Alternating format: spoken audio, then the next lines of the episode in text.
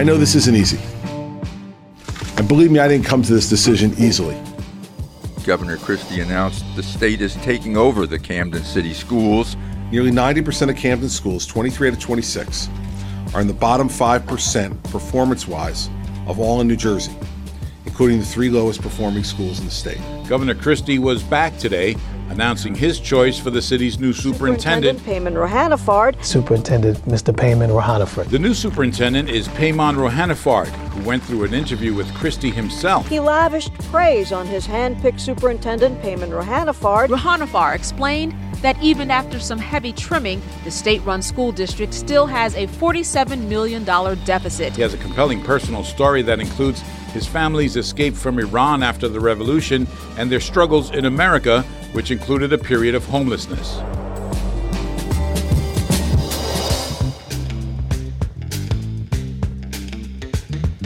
I believe in my bones that the American dream can live strongly here in Camden. And one reason I believe that is because I've lived that dream. We're not acting because we've got everything perfect, and we're not acting because we believe we know better. We're acting because inaction is immoral. It's been four years since the state took over Camden schools, and Christie praised the results. 49% graduation rate back in 2012, 70% graduation rate in 2016. Uh, I've come here to Camden to do something that might have been unthinkable just a few years ago. And that's to hold you up as a symbol of promise for the nation.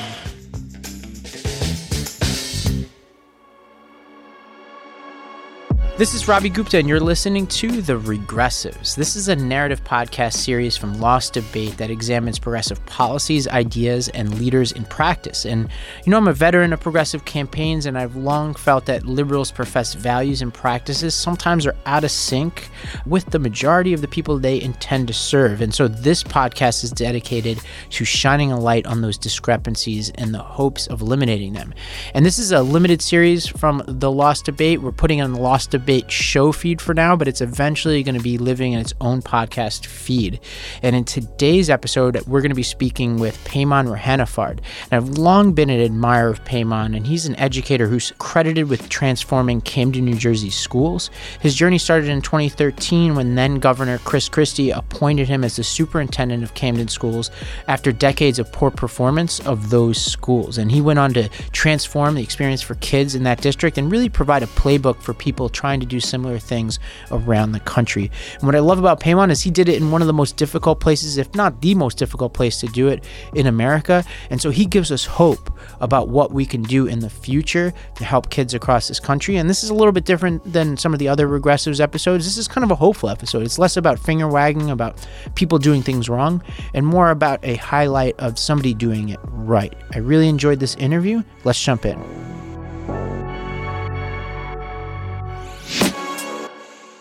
Paymon, welcome to the podcast.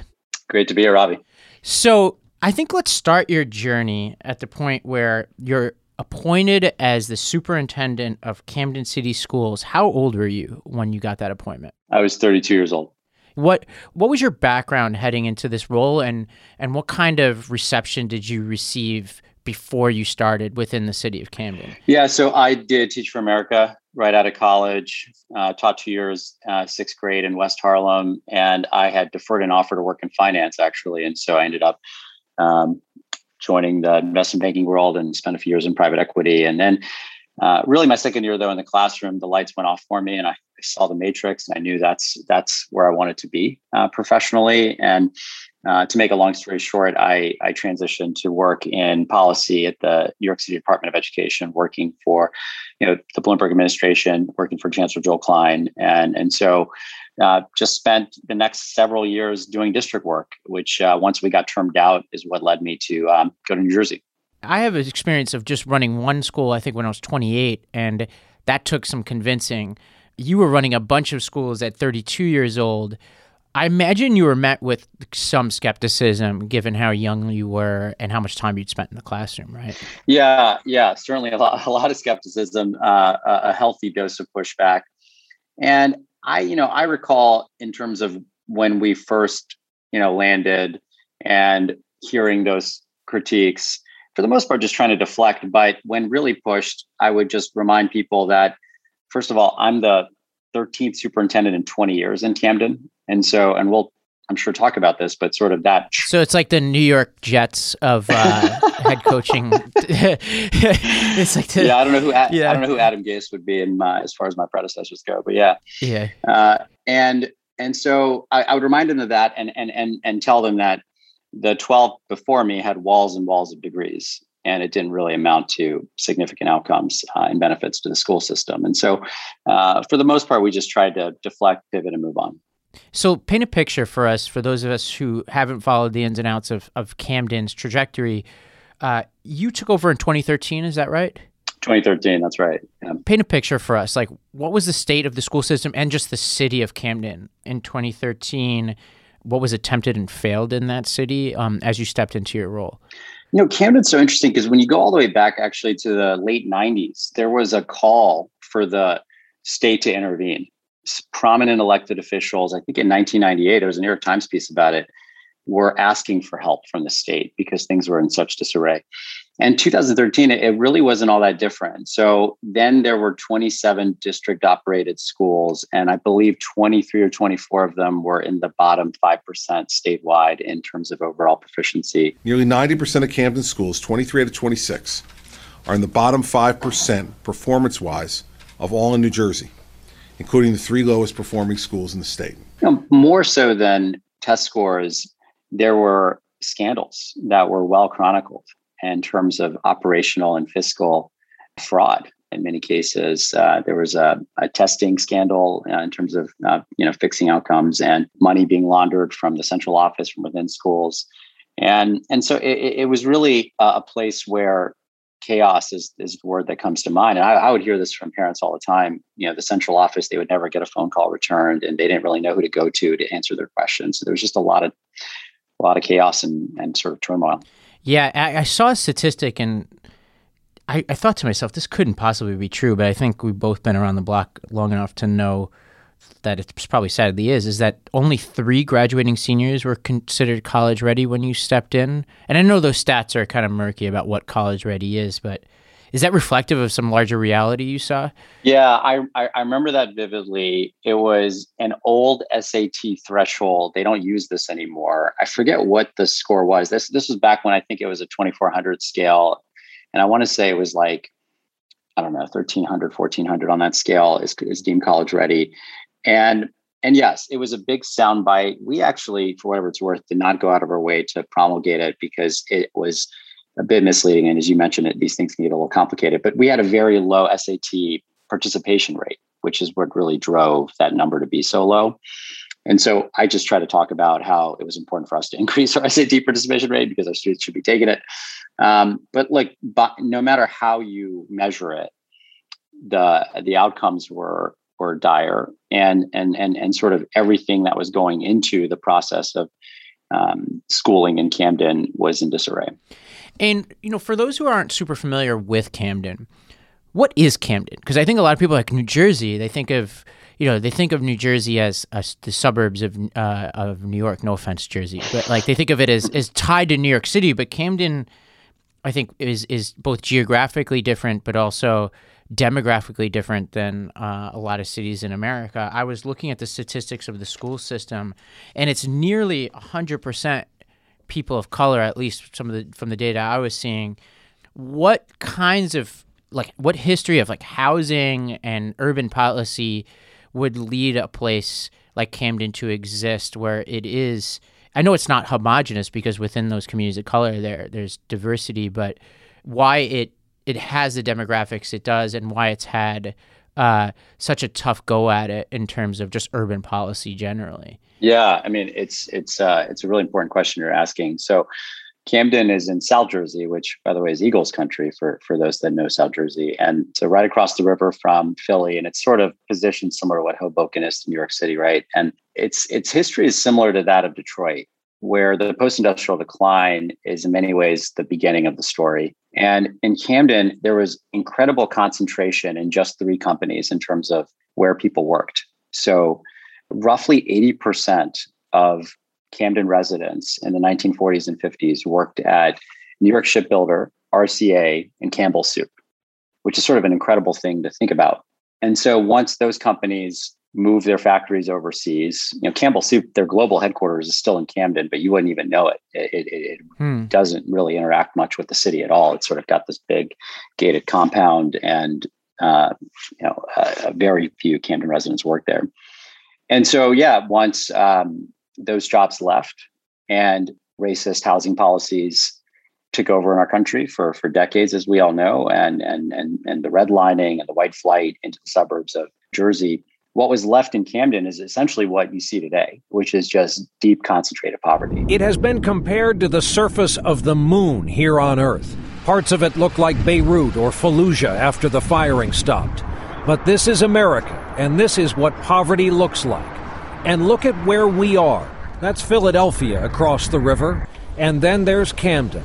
It is the poorest city in America, and it's considered the most dangerous city in this country. And so I think what's interesting about Camden and tragic is even when you compare it to a city like Newark, Newark has a working and middle class. You know, you go to the Ironbound in Newark and it's a middle class community. Camden has nary a working class, let alone a middle class. It is just deep concentrated poverty. And it's been that way for a very, very long time. And at the root of that, as we know, is just centuries of injustice and, and decades of institutional racism. I came up in this work. You know, I started in, in education reform in 2010. And at that time, it was the Waiting for Superman, Michelle Rhee kind of playbook where it was about coming in, busting heads, telling people, you know, it's time for accountability and, you know, firing people on live television or on television, I think. I don't believe that you are going to be the leader who is going to take this school to in the direction that we need to go in um, and have the highest expectations for the kids. Michelle um, Rhee so, spent the first um, weeks of the school year meeting one-on-one with all 156 principals under her charge. We're creating. No, I'm, I'm terminating your principalship now. And I know it's just like, it's absurd to say now, but that was that was our yeah. circles, you and I back then. That was the trajectory of reform back then. This term that that people throw around, which means a lot of different things, uh, was really focused on the teacher being the accountable agent, and that our biggest problem in schools is that we're not holding teachers accountable enough for their actions, and that that was huge center of focus. As I'm reading about your experience, you didn't come in with this kind of blustering, strident, I'm going to take on the enemies within the system type approach. It seems to me like you you took a different first step. So you want to walk us through just what those first few moves you made were and why you made those moves. There was a town hall we did endlessly when I first landed. Um, and it would, you know, same set of slides, the same story. And it would begin by positing what I mentioned earlier the root of our challenge centuries of injustice and decades of institutional racism. And that's what has begat poverty and, and the conditions we've all inherited. And that is not to lay blame at the feet of educators or any group of people uh, or any institutions, but rather to say, you know, this is a challenge of a significant magnitude. And we need to approach it with that sort of understanding and, and the requisite humility to address it. Then I would quickly posit politics and bureaucracies have inhibited the progress that our that our families and students deserve to overcome that very steep mountain. And that's always an interesting point to make sort of conceptually and i would try and make it more concrete. And the example i would always give is camden high school. So you you probably read savage inequalities. Yeah. I'm jonathan kozol and i wrote about this years ago in my first book death at an early age and then again much later in a book called Savage Inequalities, and then again, quite recently, in a book called Shame of the Nation. And despite all these years of struggle, we, we still have this bitterly, uh, viciously unequal system. I was thinking of the comparison, the part of the book about East St. Louis reminds me so much of Camden, the trajectory of Camden that we're talking about. Yeah. You know, and just how sad 100%. that experience was. Yeah. Well, you may recall there's a there's an entire chapter devoted to Camden, and and and you know Kozol's book. So I read it when I was I think a, a junior in college, and it, it, was in many ways what inspired me to want to teach. And and so in that chapter, I remember reading it before my first day in Camden, rereading it, and uh, and so the book came out what like late 80s early 90s roughly 30 years ago and and it chronicled camden high school as being truly in disrepair in the winter the hallways would be 50 degrees in the summer they'd be 95 degrees and and just all the issues with the, with the facility. And when we got there in 2013 so like yeah i guess roughly 30 years still after the fact um, it was in the exact same condition. And there literally had not been a single dollar of capital repairs just you know operating budget painting walls changing light bulbs. And just to pause you there for a second what's the per pupil expenditure in camden at that point uh, in the like you know and i know and this is important to talk about with the bureaucracy is that capital expenditures are different uh, so but what's the per pupil spending at that point when the buildings are in disrepair camden's always been one of the highest per pupil um, rates in the in the state of New Jersey and in the country. So then it was like twenty three thousand or so, and today I think it's like closer to twenty eight. Uh, so so so high. How does that happen? Higher. Yeah, how does that happen where the buildings are in such disrepair and they're spending? Because this is like I know this is like a Republican talking point, right? But I do think Right. there's just some truth to like what the heck is going on. And I know like your work under in New York City, there's a whole lot about this in, in Joel Klein's book. I think like does a really good job of talking through just all the red tape he had to go through. And I know that as like you know, I'm a Democrat. I don't like to talk a lot about. I mean, I do like to talk about, but our friends don't like to talk a lot about just bureaucracy, like you're talking about. Like, how does that happen that we spend that much money? And like, I think we should spend as much money as possible on kids, but I think Yeah. like that money has to be well spent, right? So I really want to come back to that point because it sort of puts a bow on um, the the town hall story that we would be sharing Oh, sharing. yeah. But to, to, to more, but to more directly answer your question, it, uh, it, it there's a you know the operating budget can't cover capital expenditures, right? Capital expenditures come through a completely different state entity, so another big bureaucracy, the state development, uh, the school development association, and they- they're charged with doing capital repairs in the the lowest performing districts because those districts are poor they can't raise taxes to then float bonds to do capital repairs so it's in the it's an equitable funding formula like they're they're delivering money the state is. But the process to do it is riddled with red tape but more so riddled with politics. And so what happened in camden was and i, I went on this sort of um, voyage to understand like how is it that nothing has happened since Kozol wrote this book. There was a plan in 2007 to put 110 million dollars and and to and to reconstruct the facility.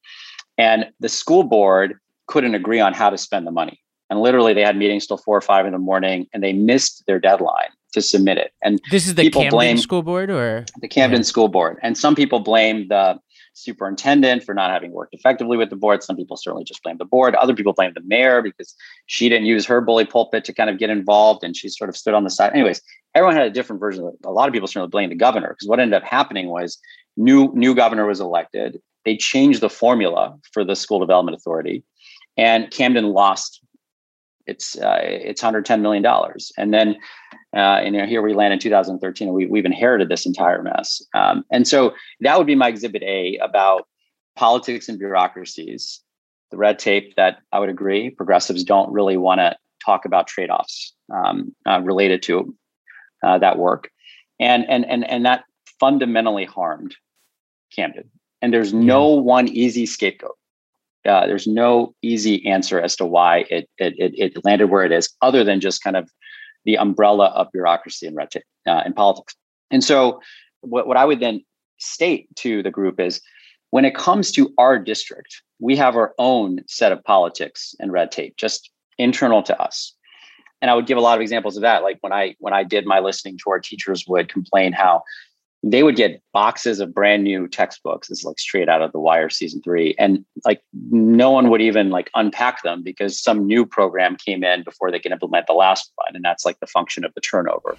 I mean, you put a textbook in front of these kids, put a problem on a blackboard, or teach them every problem on some statewide test. It won't matter. None of it. And so, like, politics and bureaucracy just kind of constantly lead to this turnover in the same way Camden High lost its funding. And what we want to do in Camden is to get the district out of the business of being the monopoly operator of schools to be the, bureau- the bureaucracy that is in charge of operating schools, but rather uh, a regulator of a system where we ask nonprofits to come in and run our schools. Uh, and we hold them to a very high standard that is fundamentally equitable, that is about serving all students. And so that is a very big topic in and of itself. And obviously, we're talking about charter schools. And so I would just spend a lot of time talking about what is a charter school and what isn't a charter school and how our schools will be different. So let me just pause there because I know that there's a lot of different directions we can go. Yeah. If it's not immediately clear to listeners, you went around and basically were listening to people from what I understand in the beginning. Like you were you were building relationships with the community and I found that what I find interesting about your story is that you know, as somebody who's worked in politics as much as I've worked in education, I think you understood, and correct me if I'm wrong, that the relationships you were building with that community were more important than your plans were. Because if you didn't have those relationships across the community, both the community within Camden, but I think also you understood this sort of Kremlinology of New Jersey politics uh, and knew that you had to go kiss the right rings in order to do right by your kids, which could be its own story altogether. But correct me if I'm wrong, but that was really your first step, and this is what I was trying to think about. Like, and I, and I, I have tremendous respect for the people who came before us. Like, I understand that they were going up against a culture around lack of accountability that is maddening and continues in many ways. But you learned something really important there, right? Like, you learned that nothing happens unless you have that trust, right? Hundred percent, and I, I would agree. You know, I worked I worked for Chancellor Joe Klein, um, Deputy Chancellor John White, just incredible leaders and and and heroes of mine. And and and and in a way, we're standing on their shoulders, right? Like they had to sort of knock the door down or turn the floodlights on so that we could then take the solutions to those challenges to to to a higher level. And another distinction I would draw is that in New York City, we had the full backing of a mayor and, and Mike Bloomberg, who was really invested in uh, in education. And, and certainly there, there, there's a lot you could quibble with in terms of decisions that were made, but there was political cover. In Camden, I was more or less on an island. yeah, explain and, that for a second. Correct me if I'm wrong. You were appointed under some state law that meant that you didn't report to the school board, but you reported to the is it with the governor? Yeah, so the governor who who was Chris Christie at the time, and for whatever it's worth, at that time was was a very popular governor in the state of New Jersey. So he initiates the decision to do the state takeover with his commissioner, Chris Cerf, who came out of the, the Bloomberg administration. Rouhanifard is no stranger to the inner workings of education reform policy and politics. He worked as an assistant to Commissioner Christopher Cerf in the New York City Chancellor's office and followed Cerf to New Jersey. And so I was the first superintendent appointed subsequent to that. And so it rendered the school board to be advisory only. Um, so, the school board lost its authority over the district. And so here I am being appointed by you know a Republican governor who, while he was popular in, in the state, Cam- Camden is a very, very blue city. Um, and so that's not necessarily favorable politics to me. Yeah, and you're and, young and you're like you're easy to caricature at that point, right? Coming out of a different state, you had a lot of obstacles to building that trust at that point. Yeah, so I, I sort of recognize the distinction between uh, authority and power, right? So like I knew that in order to be able to effectuate our agenda, we had to build goodwill with the political the power brokers, the elected officials, and, and our community ultimately. And so um, that was a huge part of the work early on because it was existential. like it was sort of I didn't really have a choice. There were some really interesting fork in the road moments, but for the most part, it was this recognition that even though the school board, you know, the the chair of the school board, who I'm still very close to, you know, she may have not had the authority in the room. I had all the authority but she could flick me like a fly off her shoulder with like one sentence. And it's like on the front page of the of the Courier Post or Philadelphia Inquirer the next day. And so we certainly treated our school board as though they were a traditionally empowered school board. Um, and we we had our agenda and we we used our voice when it required us to uh, but it was a very delicate balancing act. Yeah and, and in a way you had to capacity build right? And i don't want to give away the ending but in, in at the end of the day, the goal is to get Camden back on its feet so it can be independent again, right? And if you if you don't interact with the school board and empower them and have conversations, you're not investing in that that critical part of the capacity. Just like the schools are, are capacity within that place, and you're trying to build them up. That elected school board needs to get at bats too, like participating in these decisions, so that you could pass this back to them at some point, right? Yeah, we said that from the very beginning, and this is another like lesson learned from prior work that I was a part of. So Newark, you know, one point was like in year 21 of a of a state takeover, and there was a lot of rancor. And it's now back in local control. But from the very first day, we said in order for us to bring power back to the community where it belongs uh, and and and for me to phase out uh, of my work here's what we need to all accomplish together and i and i and i do think there's something to be said for that even if folks didn't necessarily think i was being genuine right? There was still like a roadmap. Like there was an actual formula you had to solve for. Um, and and it did involve test scores. It did involve sort of operational and fiscal improvements. And and so that was a way to bring everyone together.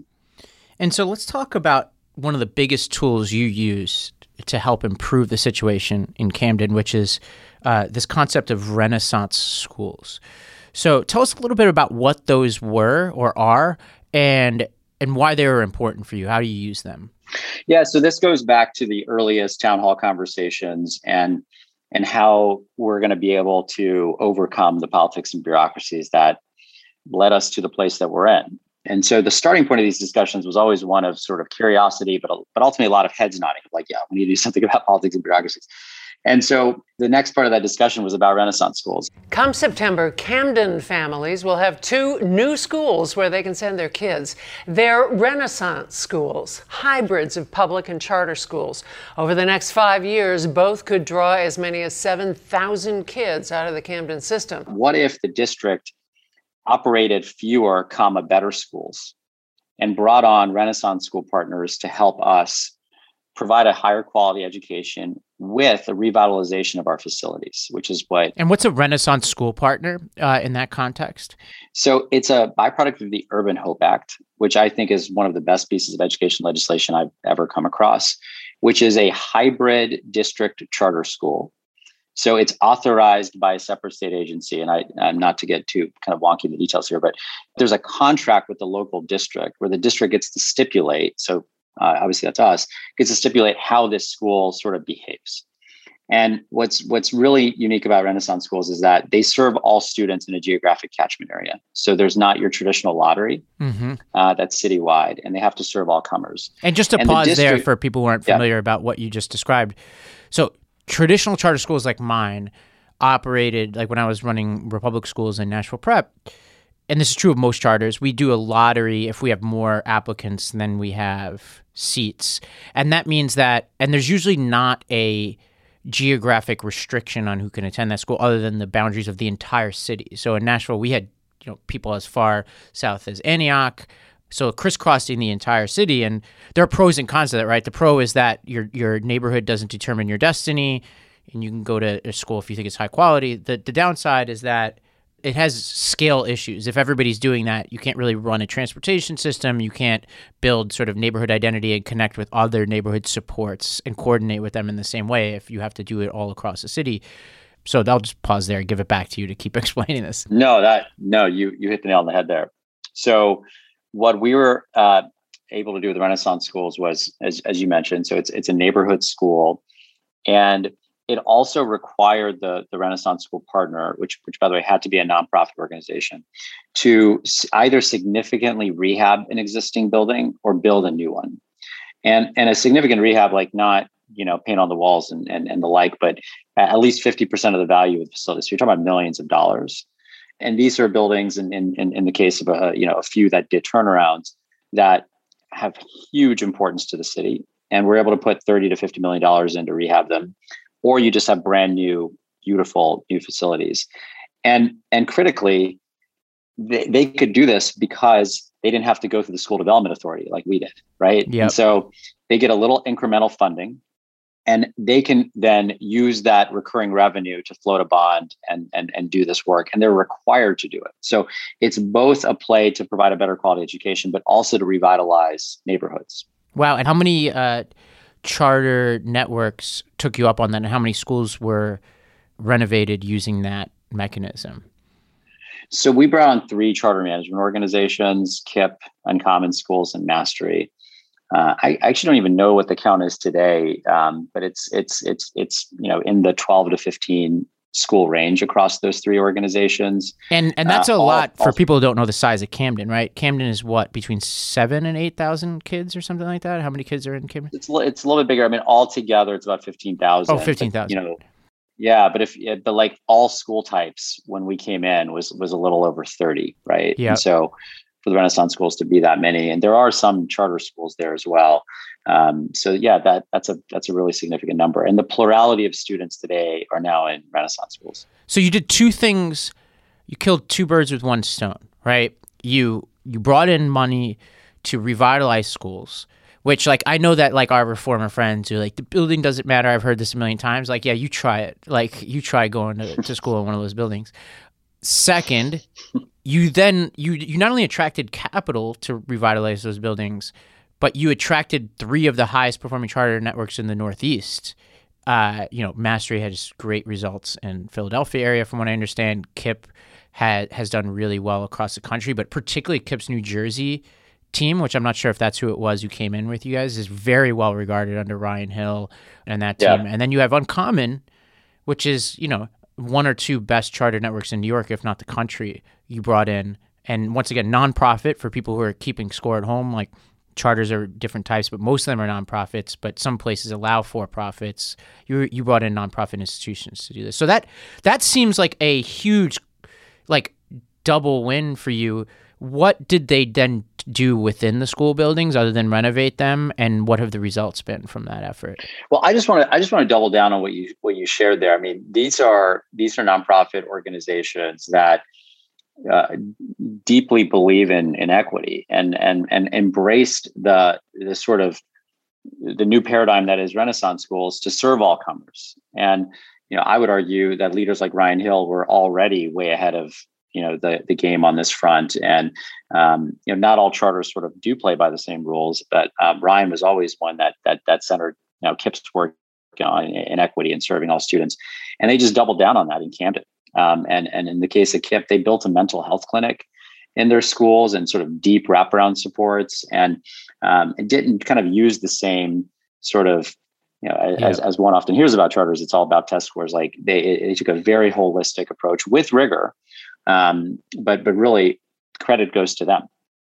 Um, you know the the results are, are astounding. I mean, in in in the case of Whittier School, which is a, a, KIPP turnaround, uh, I believe it was 2% proficiency, 2 or 4% proficiency the year before the school ultimately closed and then and then reopened uh, with KIPP and proficiency rates are in the 40s now. So those are the test score increases, but you also saw other data points move as well, right? Things like dropout rates. Uh, what are some other data for people who who like you know kind of a wider array of sort of stats on student well-being? Like any any other sort of indicators about how kids were doing in those buildings? Yeah, I mean, I'll give you sort of the uh, the quick overview that I can I can recall off the top of my head. So the graduation rate went up from 49% to 66%. Um, you could argue that was sort of a national trend and not specific to our work in Camden, but the the um, the dropout rate went from 22% to 11%. And the suspension rate we cut in half, more than 50%, uh, as we built more restorative practices and um, trauma informed care. And the test scores were four and seven percent in math and literacy, respectively, the year before all these policies were implemented, and are now in the high teens system wide across all schools. And this is a Common Core line test, I take it, in New Jersey right yeah, now. it's it. I mean, they they removed the label PARCC, but it's essentially uh, the same Yeah. test. And I would say most importantly, you know, there have been studies, uh, rigorous studies. So like Annenberg Institute out of Brown did one on all state takeovers over the last, I believe, six years in our country. And not tr- not a traditionally pro reform Not at all. organiz- like Not at all. organization if I if I'm if I'm not mistaken. you- uh, and so what did they say? Sorry. that Camden was one of two districts, the other being Lawrence in Massachusetts, that saw significant gains uh, in test scores um, during that time period. And uh, and so yeah, I mean it's yeah, and, and a couple of other studies, one out of University of Pennsylvania, that have validated this work, and and the, the progress continues, and all, all the credit goes to you know the, the current superintendent. She was our deputy superintendent at the time, and there are a lot of nonprofits on the ground that are deeply invested in in, in, in maintaining our policies, and that is perhaps the thing I'm most excited and proud of. That these are not policies you can just easily unwind. You can't you can't put Yeah. the toothpaste back in the tube when you've got you know a sea of KIPP and Uncommon and, and mastery schools that parents uh, adore. Uh, very different than like Yeah. the teacher eval policies that we were talking about earlier. Yeah, and I- I think this is such an important inflection point in the story of education policy, which is a story that doesn't get a lot of national attention, right? We don't see Democrats on the stage debating the ins and outs of, of policy on education. And and when they do, it gets very platitudinal really fast, like charters steal money from districts. And they are taking money away from public education. So I think public money should go to public schools and we're to freeze all private charter schools. You know, I'm for school quality no matter what the mechanism. Let me be clear, I am pro good school. Kind of leads to these kind of one sentence explanations. What I find interesting about Camden is that although you implemented a lot of the reforms that are an extension of this sort of school of uh, education policy reform that that I in many ways came out of, and Arne Duncan and Obama of like charter schools and accountability and more flexibility. You almost in a way updated it to say, all right, there's some valid criticisms of the work that we do, and it's important to address those criticisms no matter what. But this local context requires something of me that requires me to adapt some of the things that we've done. And so if I'm keeping score here, instead of just saying, all right, let a thousand flowers bloom charter school wise and just have quality operators come and do your thing, you said, all right, if you're going to come here, we're not really as interested in independently operated charters. We need people to come turn around a school. And that's going to come with a certain obligation that intrinsically addresses critiques of charters because people will say charters are cherry picking their students. Well, you can't do that here. You've got to take all kids. That means that also like a criticism of charter schools is that so people will say they don't take high needs special needs kids and that's certainly true of some and not of others but you can't do that here either. Criticism is you can't charters don't invest in, in other holistic supports like mental health. Well people are doing that here. There's huge incentives to do that. I mean i can keep going on but it seems like you built a structure that almost forced the networks that came in to address some of the criticisms. And I know that that wasn't the end in and of itself, but what do you think that means now moving forward? Like if you're if you're given that speech, you're trying to give advice to people who are thinking about citywide strategy and school strategy. What's your message to them to say, all right, here's the new playbook? I would say, I mean, I think about it as the other end of the chart of a charter's greatest strength. So the greatest strength being that they are hyper focused on their students and their families and their charter community. Uh, but the flip side being they lose sight of the collective good of the rest of the ecosystem. And so Camden being small enough, Camden having sort of unique qualities um, politically, um, you know, we were able to pull everyone together uh, and and and force whether CMO leaders or, or, sort of other nonprofit leaders to all understand the ramifications of our work. And so the thousand flowers blooming strategy, when you think about Detroit and sort of what ended up happening there, I mean, I, I, I'm sure there's some argument you can make that it's done some positive for the city, but you you also can't argue against the fact that it's it's an incoherent system, or at least it was at one time. I haven't yeah. recently, um, and and that's not good for for for everyone. And that's not good when you know there's supply demand imbalance and and schools are fighting for kids we were always sort of transparently laying out the data and the information for everyone um, to grapple with together and and that's what i would say like you can't have it you can't have a school system where like 5% of the schools are serving 90% of the special education students. Like that's horrible right. for the students that's horrible for the school environment and for the faculty and everyone else. And and so like how do we how do we grapple with that together? You know another example would be and and the biggest perhaps the biggest critique of charters and sort of the, tra- the, the, transition of, of, of funding from you know government operated schools to to nonprofits and, and, the ramifications of that well we could all come together and and manage through that in a way that i was honestly inspired by so uh, for instance we had to reduce our costs and we found some ways to to navigate that where we didn't have to lay off but there were other moments where like we can't sustain the number of custodians and school security officers we have. Like we desperately avoided those layoffs because our, our custodians and school security officers were the parents and grandparents of our children. They lived in Camp, they live in Camden, right? Mm-hmm. And so our Renaissance school partners built a shared service agreement with us and hired those union custodians and security officers to do work at their schools. That's the collective good. A great example of this is is backfilling uh, students. I wrote something years ago because we we would backfill. I, I I would say I would backfill a kid until the very till the lights go out senior year because that's what you have to do as a public school, right? If a kid moves into your district or moves neighborhoods, that traditional school down the street doesn't have the luxury of saying you can't walk through these doors. But there are networks, including you know big one, biggest one here in New York City, that that at least at the time, I don't know what their current policy is, wasn't backfilling, and they were saying, "Hey, we don't backfill because," and they're giving all these reasons like kids come in and they're hard to catch up. And I'm like, yeah, tough. Like that's just what it is. Like, if, are we public schools or are we not? I believe charter schools are public schools, but when you start to carve out all these exceptions, right? It's one thing to say I don't want a teachers union contract or I don't want all this red tape that says I can't tutor kids after school or I can't pick my own curriculum or you know give you know give feedback to my teachers. In my opinion, those are good carve outs for schools because it allows you to serve kids better.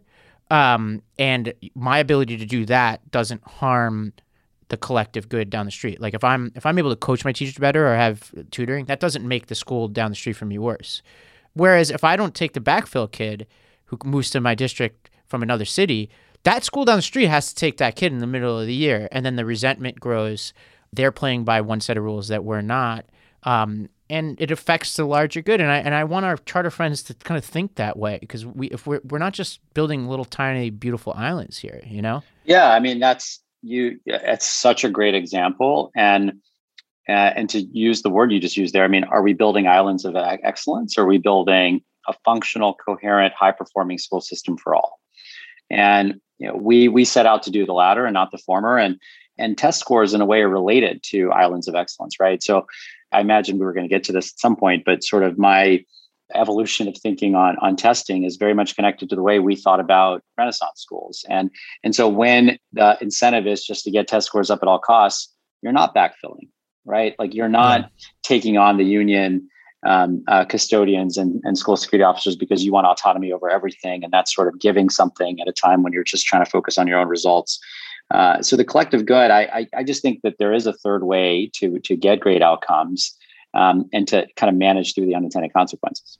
Yeah, I think testing is such an interesting question, right? Here's my view on testing, and you tell me whether you're kind of on the same page, which is I view school testing as a limited and an important tool. It just can't be taken to the extreme, right? And I think of it as like blood pressure test, right? If I go to the doctor and the doctor tells me, hey, like you got high blood pressure, that tells me something really important about my life. Like I shouldn't, unless my blood pressure is really, really bad, I shouldn't use that as the one metric about whether my life is good or bad, and I shouldn't spend all my time thinking about it. But it's an important piece of data. So, like, where I disagree with a lot of progressives who are like, testing is bad, period, is that I would ask them to think about if if your kid couldn't read or write at a basic level or perform basic uh, arithmetic, or in some cases higher level stuff, which we want to make sure how would you know? do.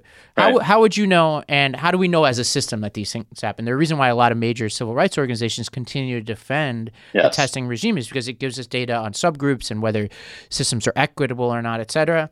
So that's on one side. On the other side is like we can't get carried away and make that the only metric, right? That that schools like yeah. it is a metric. Like if, if your kids can't perform they don't have basic skills. That tells you something really important and everybody a, an important thing.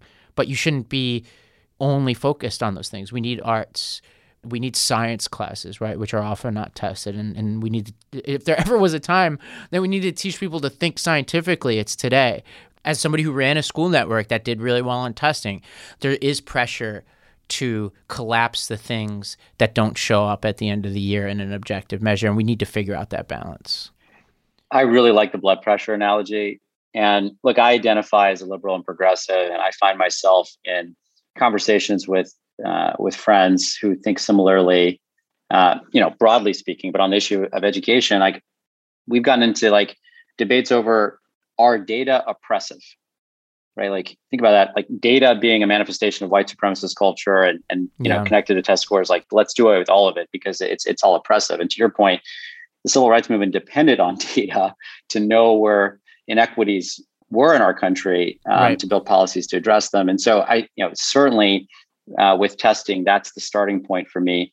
Uh, I think about the distinction between being data obsessed and data compelled in terms of our behaviors versus just data informed. And I think that that speaks to your that speaks to your analogy. Like I think testing it should be like yeah. a dipstick. Like let's just see where things are. Um, the obsession with formative and interim assessments and and you know really just in math and literacy and that that's that by the way a, a chief critique of mine that we're over testing but we don't have enough tests so this kind of a weird paradox yeah. like you you you you you measure what you value and we don't value science to what you mentioned earlier.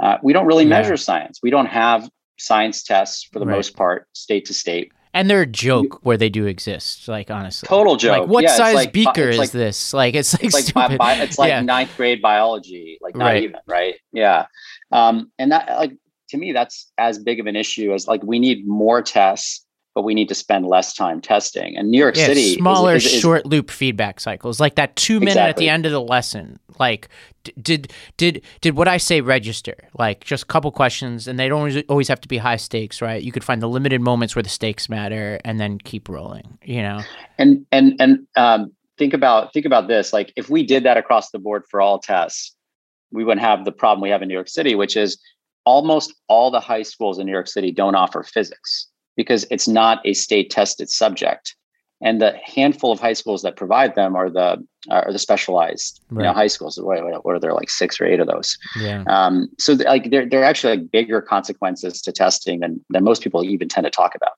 here's my this is straight opinion here, so I'll label it as opinion.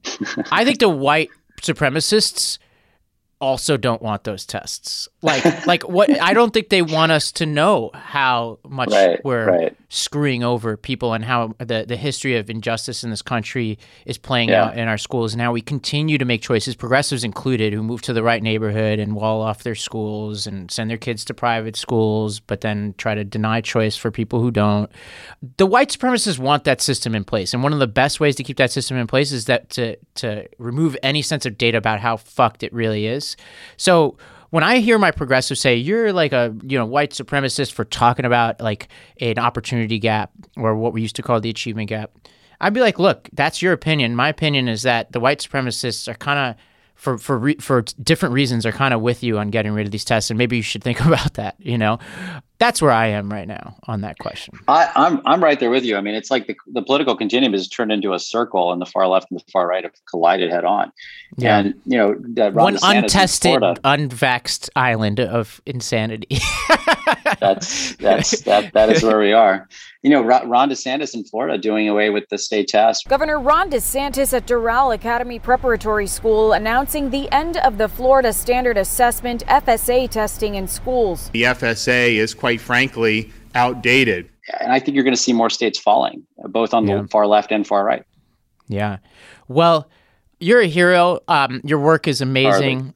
And I find your story so interesting and, and it's refreshing because it comes at a bookend of my time working directly in schools. And you kind of are that bookend. Like the beginning was the waiting for Superman stuff, which once again, you know, it was a caricature and it has been caricatured strangely. And then we're at this point now where people are getting savvier and more sophisticated and nuanced about how we go about these reforms. And I'm hoping both sides take notice. Like the, the progressives who hate reforms listen and say, hey, this is not the reform of 10 years ago. And then those who've been in the middle of these fights hopefully take a, take a look at what you've done and say, all right, we don't need to abandon it all, right? Like we've all been to these these conferences where where even reformers are saying things like testing is bad and like we can't talk about the opportunity gap and they're bringing those ideas into reform circles.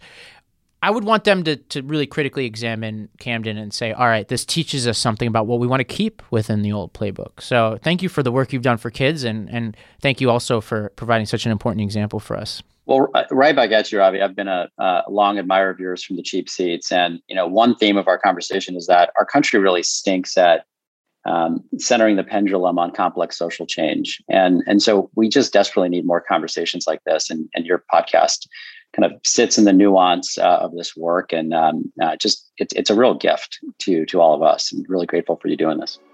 Well, thank you very much. That's it for the regressives. I would once again like to thank Paymon for such an illuminating conversation. The Regressives is produced for the Lost Debate by Joe Engelbrecht and Mickey Ayub with research support from Joe Garvey. You can subscribe to Lost Debate on Apple Podcasts, Spotify, or wherever you get your shows. That's it for the Regressives. I'm Ravi Gupta. Thank you for listening.